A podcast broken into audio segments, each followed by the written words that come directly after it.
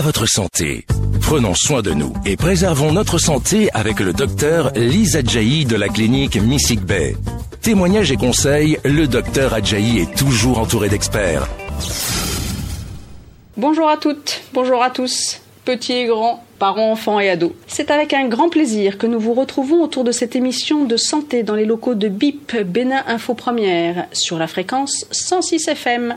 Bip bip la santé pour vous, bip bip la santé avec vous. La définition de la santé par l'Organisation mondiale de la santé à l'occasion de la conférence internationale de la santé en 1946 n'a pas changé depuis cette date. Elle est la suivante. La santé est un état de complet bien-être physique, mental et social et ne consiste pas seulement en une absence de maladie ou d'infirmité. Cela veut dire que la santé est bien différente de la maladie. Eh bien oui. Les acteurs ici présents autour de cette table sont nos invités, vos serviteurs. Il y a avec nous le docteur Massy, il est hématologue. Il va nous parler en long, en large et en travers de sa spécialité, car aujourd'hui nous abordons le principe de santé en débattant du thème particulier de la maladie de la drépanocytose. La drépanocytose est une maladie fréquente au Bénin. On en connaît parfois des bouts, pas souvent des sommets de l'iceberg pour les gens qui sont atteints de la maladie en elle-même, mais sans pour autant savoir exactement tout ce qu'il faudrait qu'on sache sur les porteurs hétérozygotes. Alors on va voir, il va y avoir beaucoup de mots peut-être un peu difficiles, mais le docteur Massy est un excellent pédagogue et il va nous aider. La drépanocytose est une maladie fréquente et qui requiert des soins, mais aussi surtout des actes et une hygiène de vie qui permettra d'avoir des accès qui sont parfois avant tout douloureux ou délétères, on va le voir, et morbides, voire parfois mortels. Docteur Massy, merci d'être avec nous. Vous êtes hématologue. Décrivez-nous l'organe dont vous êtes le spécialiste.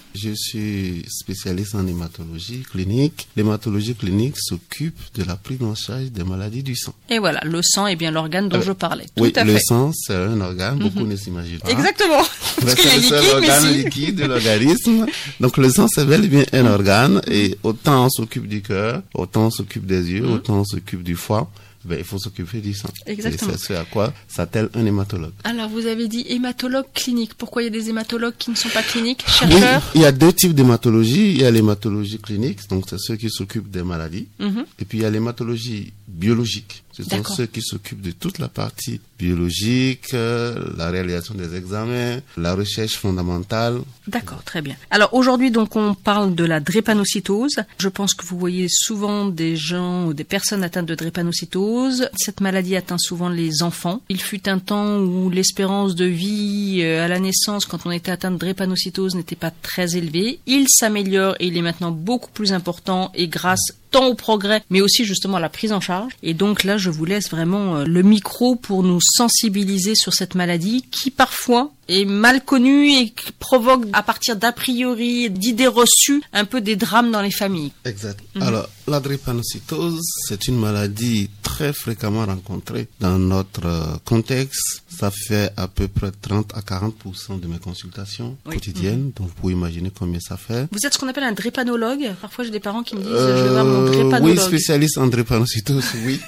D'accord. Parce qu'en tant qu'hématologue, il y a un complément que nous faisons pour la drépanocytose Mhm. qui nous permet de prendre en charge correctement les patients drépanocytaires. Mhm. Alors, qu'est-ce que c'est que la drépanocytose? On va y aller assez rapidement pour que nos auditeurs comprennent peut-être un peu. Mhm. La drépanocytose, c'est une maladie du globule rouge. La drépanocytose, c'est Alors, une dans le sang, déjà, on a des globules rouges, des globules blancs et des, des plaquettes. plaquettes. Mais Exact. rouges parce qu'ils sont vraiment rouges. D'ailleurs, c'est ce qui fait la couleur de votre sang. Exact. Mhm. Alors, dans le globule rouge, il y a un petit véhicule. Il faut Mhm. On va l'appeler comme ça, un petit véhicule qui s'appelle hémoglobine. Mhm. Et le rôle de ce petit véhicule, c'est de transporter l'oxygène. Exactement. Et donc, il y a des formes normales de ce véhicule et il y a des formes anormales de ce véhicule. La forme normale de ce véhicule, c'est ce que nous allons appeler classiquement la forme AA. La forme anormale, c'est la forme S, c'est la forme C. C'est les deux principales formes anormales. Il y en a plein d'autres. Mais les principales formes anormales, c'est la forme S, c'est la forme C. Conséquence. Celui qui a la forme normale de ce véhicule qu'on appelle l'hémoglobine, la forme AA, sera dit un sujet normal. Celui qui a la forme SS sera drépanocytaire, Malade. malade, Expression de la maladie. expression de la maladie. Celui qui a la forme SC, donc les deux formes anormales de l'hémoglobine, sera malade également et va faire les manifestations de la maladie. Il y a une forme particulière de drépanocytose qui associe la forme anormale de l'hémoglobine S à une autre anomalie de l'hémoglobine qu'on appelle la thalassémie, c'est ce que nous appelons les S-bêta-thalassémiques. Eux également, Ils vont faire ils vont la maladie. ils vont présenter les signes. Mais là, ils cumulent deux maladies, effectivement, génétiques qui vont porter sur l'hémoglobine. Exact. Mhm, mhm. Maintenant, en dehors de ces trois formes qui vont faire la maladie, il y a ceux qui sont les porteurs asymptomatiques. C'est-à-dire, ils vont porter l'anomalie, mais ils ne vont pas faire la maladie. Ils vont pas présenter les symptômes de la maladie. Et c'est la raison pour laquelle on en parle quand même, c'est qu'ils vont pouvoir le transmettre. Ah ouais, ça c'est vraiment important, c'est la partie Eh oui. Mm-hmm. la plus importante pour moi dans cette émission, parce que ces sujets asymptomatiques, par exemple AS, par exemple AC, quand ils vont se marier, s'ils ne font pas attention dans le choix de leur conjoint, ils vont pouvoir peut-être avoir un enfant drépanocytaire, et je vous assure que c'est hyper, hyper compliqué la gestion de la drépanocytose. En même temps, on va parler de la maladie drépanocytaire, mais c'est vrai que là vous avez évoqué le choix du conjoint. C'est difficile effectivement de sélectionner son conjoint par son génotypage de l'hémoglobine. Mais c'est vrai que c'est une des raisons pour lesquelles on incite au dépistage avant le mariage. Exact. Dans le bilan prénuptial, où effectivement, si on trouve deux personnes porteuses d'un S ou d'un C, chacune vont l'être et vont pas le savoir. Donc là, on insiste pour faire le dépistage en prénuptial afin de leur apporter les informations utiles à savoir que il y a un danger à transmettre ensemble au futur fœtus. L'un laisse et l'autre, chacun leur gène anormal, Exact. et que mis ensemble, l'un, ça va créer Oui. la maladie. Et ça, cette information, elle est très importante. Elle est importante pourquoi? Elle est importante parce que se mettre ensemble, c'est pas forcément procréer. Il y a des gens qui se mettent ensemble pour ne pas procréer. Ça ne me dérange pas. Mais par contre, quand ils ont le projet de procréation, ça leur permet de savoir quelles sont les démarches qu'ils doivent mettre ensemble. Exactement. Donc, cette information sur le dépistage, elle est capitale, mais vraiment, elle est capitale. Ce n'est pas une interdiction à aimer l'autre, ce n'est pas une interdiction à avoir des enfants, parce qu'il y a que, au cours d'une grossesse, il y a un risque sur quatre officiellement. Enfin, ça, c'est de la génétique. C'est vrai que les statistiques, elles ont le malheur de dire le risque, il est peut-être pas si élevé que ça, mais en même temps, quand il est Quand sur l'individu, il, il est existe. 100%, il est là. Exact. Exactement. Donc, Et, et nous, on a l'obligation d'apporter cette information au couple Mhm. pour que le couple sache exactement dans quoi il veut s'engager. Comme vous l'avez dit à l'entame de cet entretien, l'espérance de vie de drépanocytaire s'est améliorée considérablement Mhm. parce qu'il y a eu beaucoup de progrès. Alors, ces progrès, évidemment, ça a un coût.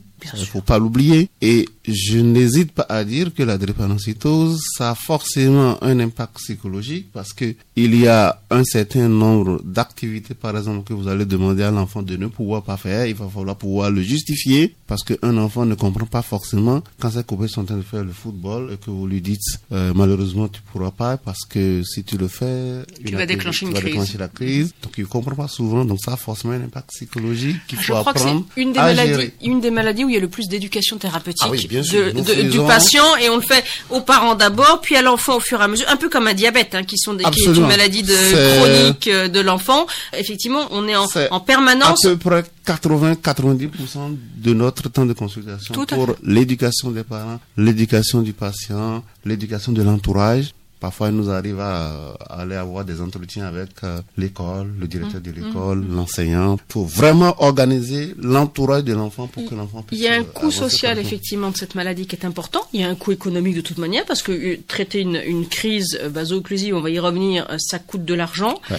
Et il y a aussi quand même un coût, alors psychologique, vous l'avez dit, on a quand même une maladie dont on risque d'avoir des crises qui sont excessivement douloureuses. Douloureuse. Mais il y a aussi quand même un coût lié aux a priori qui font souvent porter, me semble-t-il, vous me reprenez, hein, mais sur la mère, parfois le lourd tribut d'avoir transmis la drépanocytose. Ben, la mère, malheureusement, elle est doublement pénalisée dans cette euh, pathologie parce que malheureusement, nous sommes dans un contexte où très souvent, quand il y a un problème chez l'enfant, c'est la maman qui emporte la responsabilité, à tort, bien entendu, et puis les grands-parents. Et c'est ce que j'explique beaucoup aux jeunes parce que qu'est-ce qui se passe quand vous vous mettez ensemble, quand vous faites des enfants, l'enfant est drépanocytaire, l'enfant est suivi, donc il y a un suivi régulier, il doit être à, l'hôpital, il doit faire des examens. C'est les grands-parents qui vont se mêler, attention, ils vont dire au mari, mais c'est quelle femme tu allais choisir, qui nous fait des enfants maladifs, et puis tout ça, ça rejaillit sur la femme. Bien Ça, c'est le premier problème. Le deuxième problème, à partir du moment où l'enfant doit être régulièrement suivi, il faut forcément quelqu'un pour dégager du temps. Bien sûr, l'accompagnant. Il faut un accompagnant et dans notre contexte, 99% du temps, vous ne voyez pas le papa. Mhm. Donc c'est la maman qui s'en occupe et donc ses revenus vont forcément chuter elle doit sortir de l'argent et puis entre-temps sous la pression familiale, le papa a certainement pris déjà une autre épouse, il devient plus ou moins absent, donc vous vous retrouvez une maman avec la pression de la famille, avec euh, pas de revenus. c'est vrai que la charge revient à la maman, mais aussi parce que la drépanocytose et la grossesse ne font pas bon ménage. Et ah, donc souvent c'est déjà des femmes qui ont des difficultés de fertilité et donc on va les incriminer encore plus pour peu que ayant réussi à avoir ah, un, enfant, il est en plus drépanocytaire. Absolument. Donc ça vraiment une charge très difficile pour le moment. C'est pour ça que nous, on n'arrête pas de descendre dans les universités, surtout les écoles, les collèges, pour sensibiliser les plus jeunes. Attention, votre électrophorèse de l'hémoglobine. Et il faut voir avec les collègues médecins comment faire en sorte que votre projet de procréation se passe bien.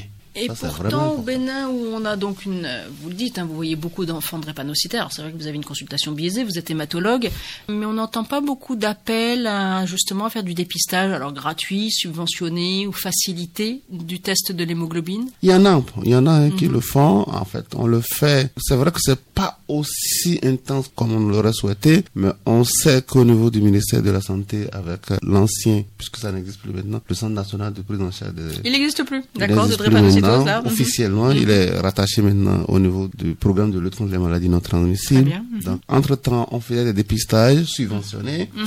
Il y a certains clubs services qui nous viennent en aide également, qui font de la sensibilisation dans les collèges, dans les universités, couplés en même temps avec le dépistage. Ça se fait. C'est pas encore suffisant, ça c'est sûr. Il faut intensifier, il faut le faire davantage et il faut surtout que les plus jeunes prennent conscience parce que quand nous allons pour la sensibilisation, n'ayant pas vécu, mais vraiment, comme je le dis, en live, les manifestations de la maladie, les jeunes ne sont pas aussi impressionnés, enfin, ils sont pas très impressionnés quand on leur parle de la drépanocytose. Mm, je, je vois tout à fait ce que vous voulez dire, c'est qu'effectivement, ils ne voient pas. Ils ne voient pas, mm. mais nous, nous sommes au quotidien avec les patients. Ce serait une des raisons pour lesquelles il faudrait redoubler d'efforts sur la sensibilisation. Exactement, hein. il faut faire beaucoup d'efforts sur la sensibilisation si on veut que le comportement change. Là, on a la partie drépanocytose invisible, hein, les hétérozygotes, les porteurs, euh, les contributeurs à vouloir effectivement euh, ne pas transmettre euh, ce gène au cas où l'autre pourrait aussi le transmettre. Euh, on va revenir un peu sur la partie euh, maladie visible, les grands signes de la crise vaso-occlusive, si vous pouvez nous les brosser un peu rapidement. On fait pas un cours effectivement sur la drépano,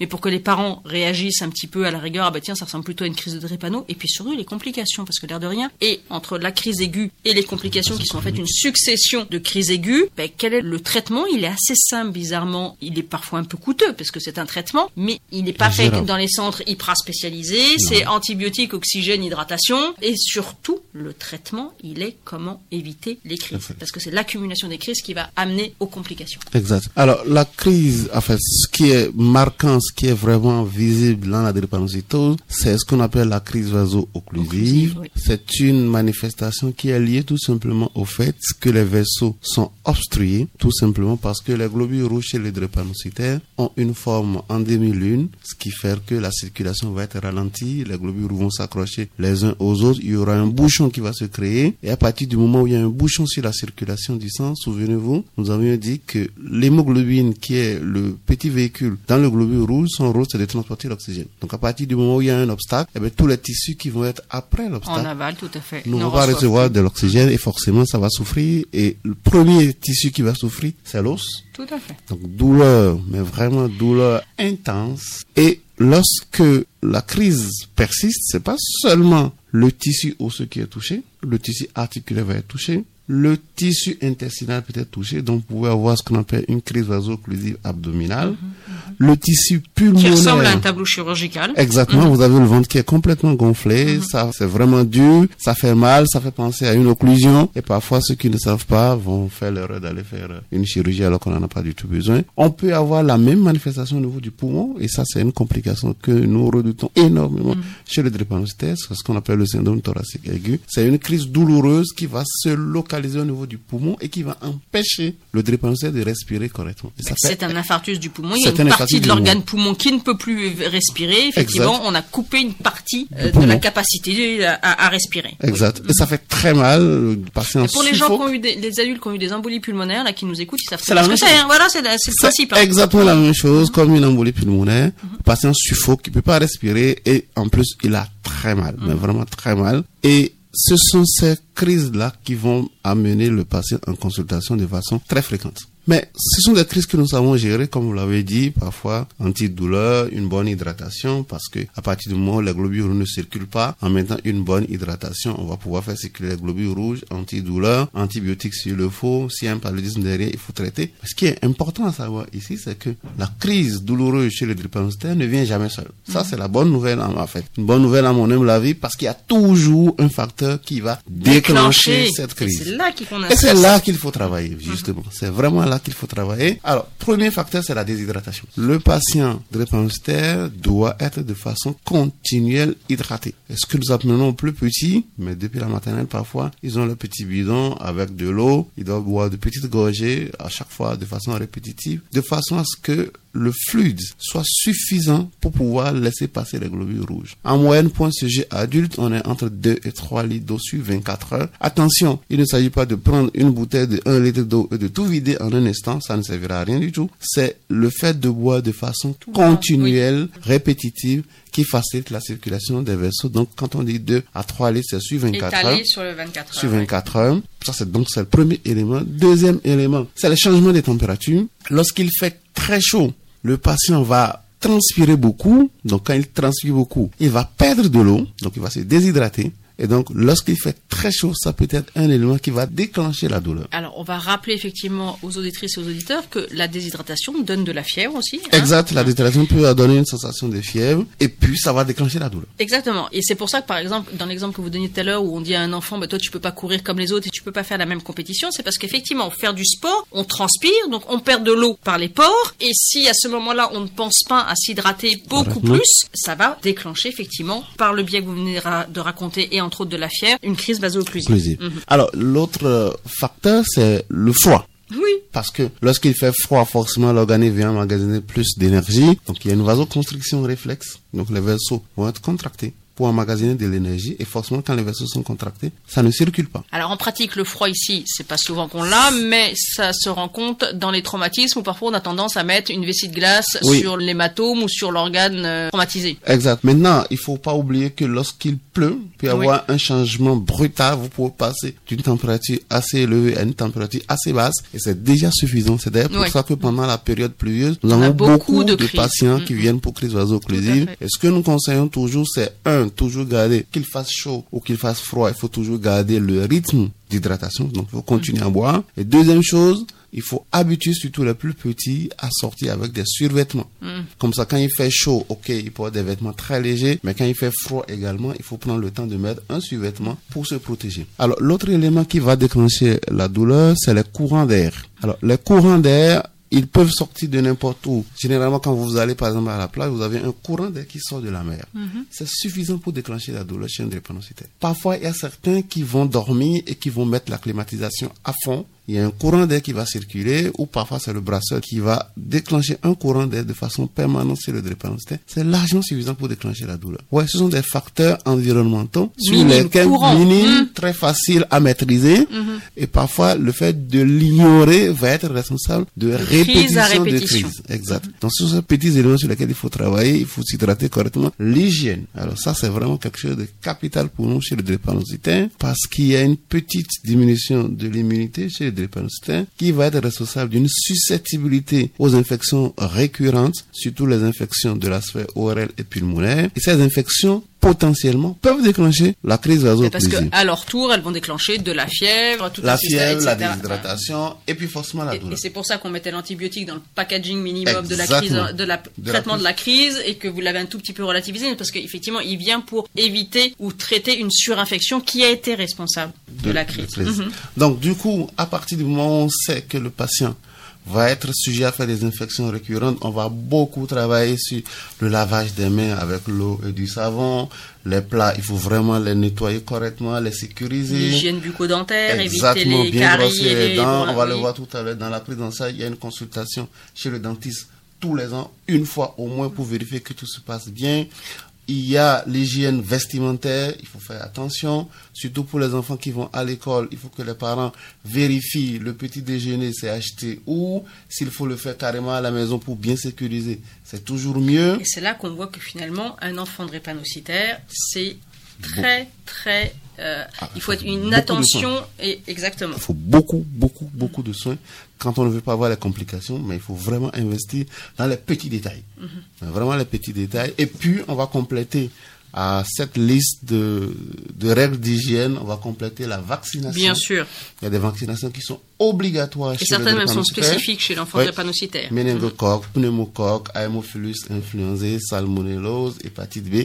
C'est un no-go. Le drépanocytaire doit avoir sa carte vaccinale à jour. Il ne faut pas se limiter au programme élargi de vaccination. Il faut compléter les autres qui ne sont pas dans le programme de Alors là, pour deux raisons. Une fois de plus, parce que bon, le drépanocytaire va faire des petites crises vaso-occlusives au niveau de la rate. Il va donc s'abîmer effectivement le système immunitaire et donc il devient susceptible à certaines infections et à certains germes en particulier. L'autre raison, c'est qu'effectivement, toute infection qu'il va faire peut lui déclencher une crise vaso-occlusive. Donc dès qu'on a un vaccin qui est efficace et qui peut éviter soit l'infection elle-même, soit la gravité, soit une infection grave, alors on va supplier la personne d'être à jour de ces vaccins. Vaccination. Effectivement. Donc, Oui. Ça, c'est des éléments qui vont nous permettre d'éviter les crises vaso-occlusives. Il y a l'activité physique. On en parlait tout à l'heure. Lorsque l'activité physique est très intense, attention, ça peut déclencher la douleur chez les drépanocytaires.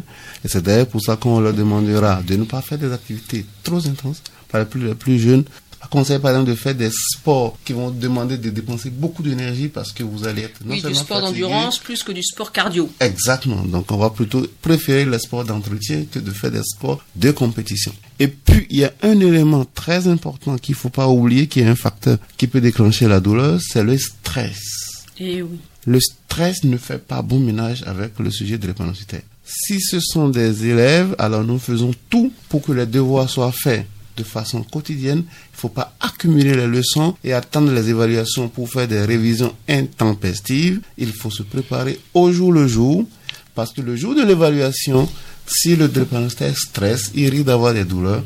Il risque d'être à l'hôpital plutôt que d'être en classe. Alors, j'aimerais quand même, le docteur Massy nous dresse effectivement un tableau, non pas sombre, réaliste, mais quand même important de la sombritude euh, de la drépanocytose. J'aimerais quand même rassurer les auditrices et les auditeurs, c'est que souvent, dans les maladies chroniques qui atteignent les enfants, ils ont une capacité à s'autogérer. On le voit avec le diabète. Exact. Bah, Le diabète, pareil, hein, où il y a autant d'effets quand on fait du sport. Est-ce qu'il faut augmenter sa, sa- son insuline? Est-ce qu'on se fait des piqûres, etc.